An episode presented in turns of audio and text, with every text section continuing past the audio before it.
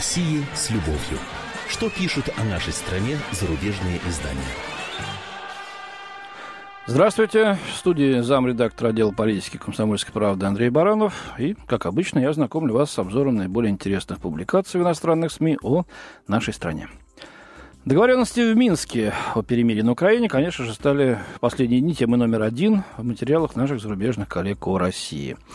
Отмечается, что при прямом участии Владимира Путина был выработан план действий по стабилизации украинского кризиса. План объективный и нейтральный, но очень сложно реализуемый. Однако в дипломатическом, в политическом смысле это событие удивительным и, это прям признаюсь, э, неожиданным для меня образом трактуется как победа Путина. Ну вот, например, Орен Доррелл пишет газете USA Today, что прекращение огня на Украине – это чистая политическая победа Владимира Путина. Он ссылается на слова Тоби Гатти, это бывший советник президента Клинтона э, по политике в отношении России, который сказал, Путин отчетливо показал, что в этой части мира присутствие США или НАТО недопустимо, а основополагающие правила будут продиктованы Россией. Это не тот вопрос, который он позволит решать Украине самой. Ну, вот так. В свою очередь, немецкая газета «Тагис» Шпигель опубликовала статью под громким названием «Владимир Путин победил». В статье отмечается, что НАТО может лишь защищать своих членов, и это также требует еще немалых усилий.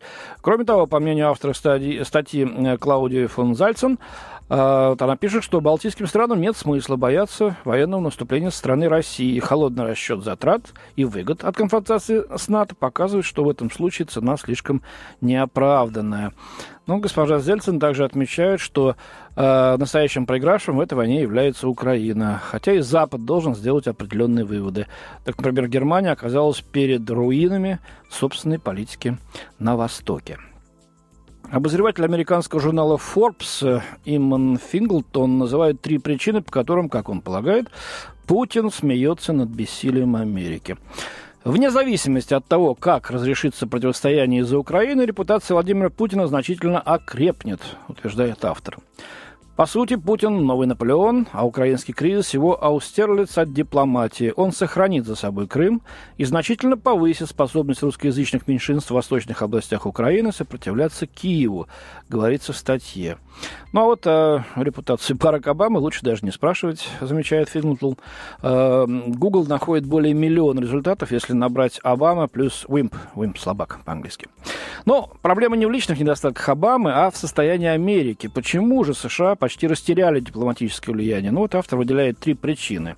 Во-первых, производственные технологии. Когда США были мировым лидером практически во всех отраслях, э, другие страны, желавшие повысить свою производительность, обхаживали Америку словно, добрую фею. Теперь все иначе. Беда вот в чем. Если вы мало что производите, у вас и производственных технологий мало. Теперь за современными технологиями едут в Японию и Германию. Второе. Торговля. США больше не защищают свои рынки. Вступив в ВТО, Вашингтон односторонне отказался от своих всех колоссальных рычагов в торговых отношениях. И, наконец, главное, третье, финансы, почему Путин смеется. После Второй мировой войны США были крупнейшим в мире экспортером капитала, но давно уже сделались его импортером. По иронии судьбы, одна из санкций Обамы закрывает крупным российским компаниям доступ на американский рынок капитала. В прошлом году Россия экспортировала 75 миллиардов долларов, а США импортировали 361 миллиард. Это США нуждаются в российском капитале, а не наоборот, заключает автор. Что касается доступа к финансовым услугам США, то, кавычки открываются, администрация Обамы, вероятно, выполняет работу Путина, когда изгоняет из России уолл-стритских паразитов. Конец цитаты, точка, говорится в статье. А, вообще, вот в этой личности Путина, попыткам анализа его действий, поиска их мотивов, как обычно, посвящена уйма публикации, но в этот раз побольше из-за минских договоренностей, как я уже сказал. И, безусловно, много критических, некомплементарных. Это все тоже как обычно, все в порядке вещей. И в этом плане мне э, показалась не безинтересной статья московского корреспондента британской «Гардиан» э, Шона Уокера. Это тот самый Уокер, который, кстати, пару недель назад нашептал э, премьер-министру Великобритании Кэмерону о некой российской колонии бронетехники, вторгнувшейся на Украину. Типа сам видел, зуб даю, но сообщение оказалось уткой. Однако премьер с готовностью купился и успел раструбить об этом по свету. Потом ему неудобно было. Так вот, что сейчас пишет Уокер о Путине.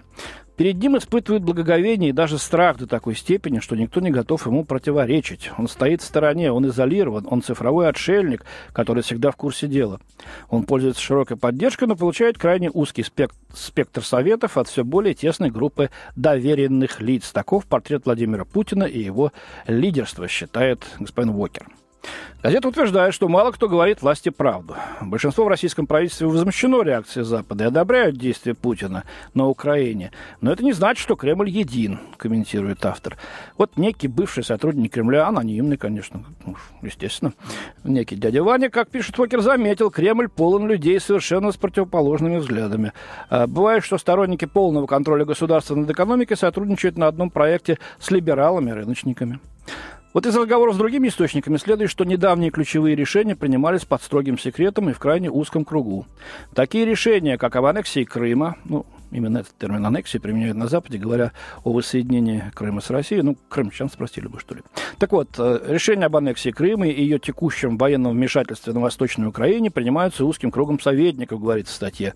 Никаких дискуссий, ни докладных записок, ни фокус-групп об этом не было. За два дня до того, как Путин принял решение аннексировать Крым, почти никто в администрации президента не знал об этом хоть что-либо. Конец цитаты. Ну, нет, наверное, надо было, конечно, сначала с Вашингтоном, там, с Лондоном заранее посоветоваться.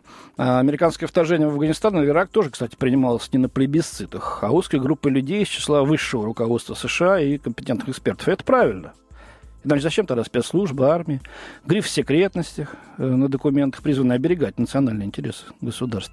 Но газета продолжает. Точно так же мало кто по-настоящему знает, насколько далеко зайдет вооруженное вмешательство России на Украине. Но это Уокер, очевидно, про ту колонну, которую он узрел на российско-украинской границе там в ночи. По словам наблюдателя, продолжает он, Путин не осуществляет некий план возражения СССР. Не осуществляет, заметьте. А просто счел, что его загнали в угол. Так что решения вроде аннексии Крыма принимались в последнюю минуту, даже если планы на случай этого уже существовали. Ну а дальше такая шедевральная фраза идет. В Москве нет ощущения, что город готовится к войне утешает читателей московский корреспондент Гардиан. Да? Ну, паранойя. Да? Но ощущение отчаяния в связи с предполагаемым антироссийским заговором Запада теперь усилилось как никогда, считает автор. Ну, это его мнение. И в завершение о трагическом событии гибели на Украине российского э, фотожурналиста э, Андрея Стенина. Э, напомню, его похороны состоялись в Москве в минувшую пятницу. Все подробности на нашем сайте kp.ru. Так или иначе, на это событие откликнулись многие зарубежные коллеги Андрея. Правда, еще месяц, там полмесяца назад, э, когда Андрей пропал, об истории этой на Западе предпочитали помалкивать. Но теперь, когда правда всплыла, игнорировать ее уже было нельзя. Ну вот характерный пример, на мой взгляд. Роберт Мэкки из «Нью-Йорк Таймс» пишет. Российский фотожурналист Андрей Стенин, который пропал без вести, пока находился среди сепаратистов на Восточной Украине в прошлом месяце, погиб во время атаки на конвой 4 недели назад. В резком заявлении российский МИД потребовал, чтобы Украина провела полное объективное расследование убийства Андрея Стенина и назвала атаку еще одним варварским преступлением, совершенным украинской армией и Национальной гвардией. По замечанию журналистки и драматурга Натальи Антоновой, судьба Стенина уже стала частью информационной войны между русскими и украинцами. ну, я бы сказал, между э, властями в Киеве и поддержавшими их Западом вот этой войны, которую они сейчас развернули против нас. Стенин работал в агентстве «Россия сегодня», уточняет Мекки, глава которого Дмитрий Киселев в телевизионном выступлении опроверг заявление чиновника украинского МВД Антона Геращенко, в интервью украинскому телевидению в прошлом месяце Геращенко продемонстрировал две фотографии захваченных солдат, сделанные Стениным незадолго до его исчезновения, и обвинил его в садизме, поясняет автор статьи. В скором времени в отсутствие каких-либо доказательств, украинские блогеры даже обвинили пропавшего журналиста в том, что он лично пытал пленников, которых потом фотографировал, пишет издание. Ну вот, стремясь э, положить конец этим слухам и узнать больше о том, что произошло со Стениным, журналистка «Новой газеты» э, Виктория Ивлева э, пустилась на поиски одного из украинских солдат, изображенных на снимках Андрея Панасюка, который впоследствии был освобожден э, в ходе обмена пленными, сообщает Мэки. И вот этот Андрей Панасюк, молодой солдат, рассказал Ивлевой, что Стенин просто его фотографировал и не причинял ему никакого абсолютно вреда. И даже по просьбе Ивлевой Панасюк согласился написать записку матери фотографа. Мы эту записку, ее факсимиле, э, приводили в публикациях, в одной из публикаций наших спецкоров Александра Коста и Дмитрия Стешина в «Комсомольской правде». Э, можете посмотреть ее на сайте, но я сейчас просто процитирую ее. Вот что в этой записке. Кавычки открываются. «Маме Андрея Стенина от солдата Андрея Панасюка. Я хочу вам рассказать про вашего сына. Когда я был ранен, я плохо это помню, но ваш сын меня не бил, не пытал. Он просто выполнял свою работу фотографа. Мне жаль, что так вышло. Я думаю, что скоро настанет мир. Кавычки закрываются, точка. Вот о чем говорится в записке Панасюка, написанной таким кривоватым юношеским почерком э, на кусочке бумаги ручкой. Э, все это вот изложил э, американский журналист, так вот объективно, Э, но без эмоций, без гневных филиппок в адрес киевских властей. В адрес Москвы их не жалеют. Ну, хорошо, что хоть так. У меня на сегодня все. До свидания. В студии был замредактор отдела политики «Комсомольской правды» Андрей Баранов. О России с любовью. Что пишут о нашей стране зарубежные издания?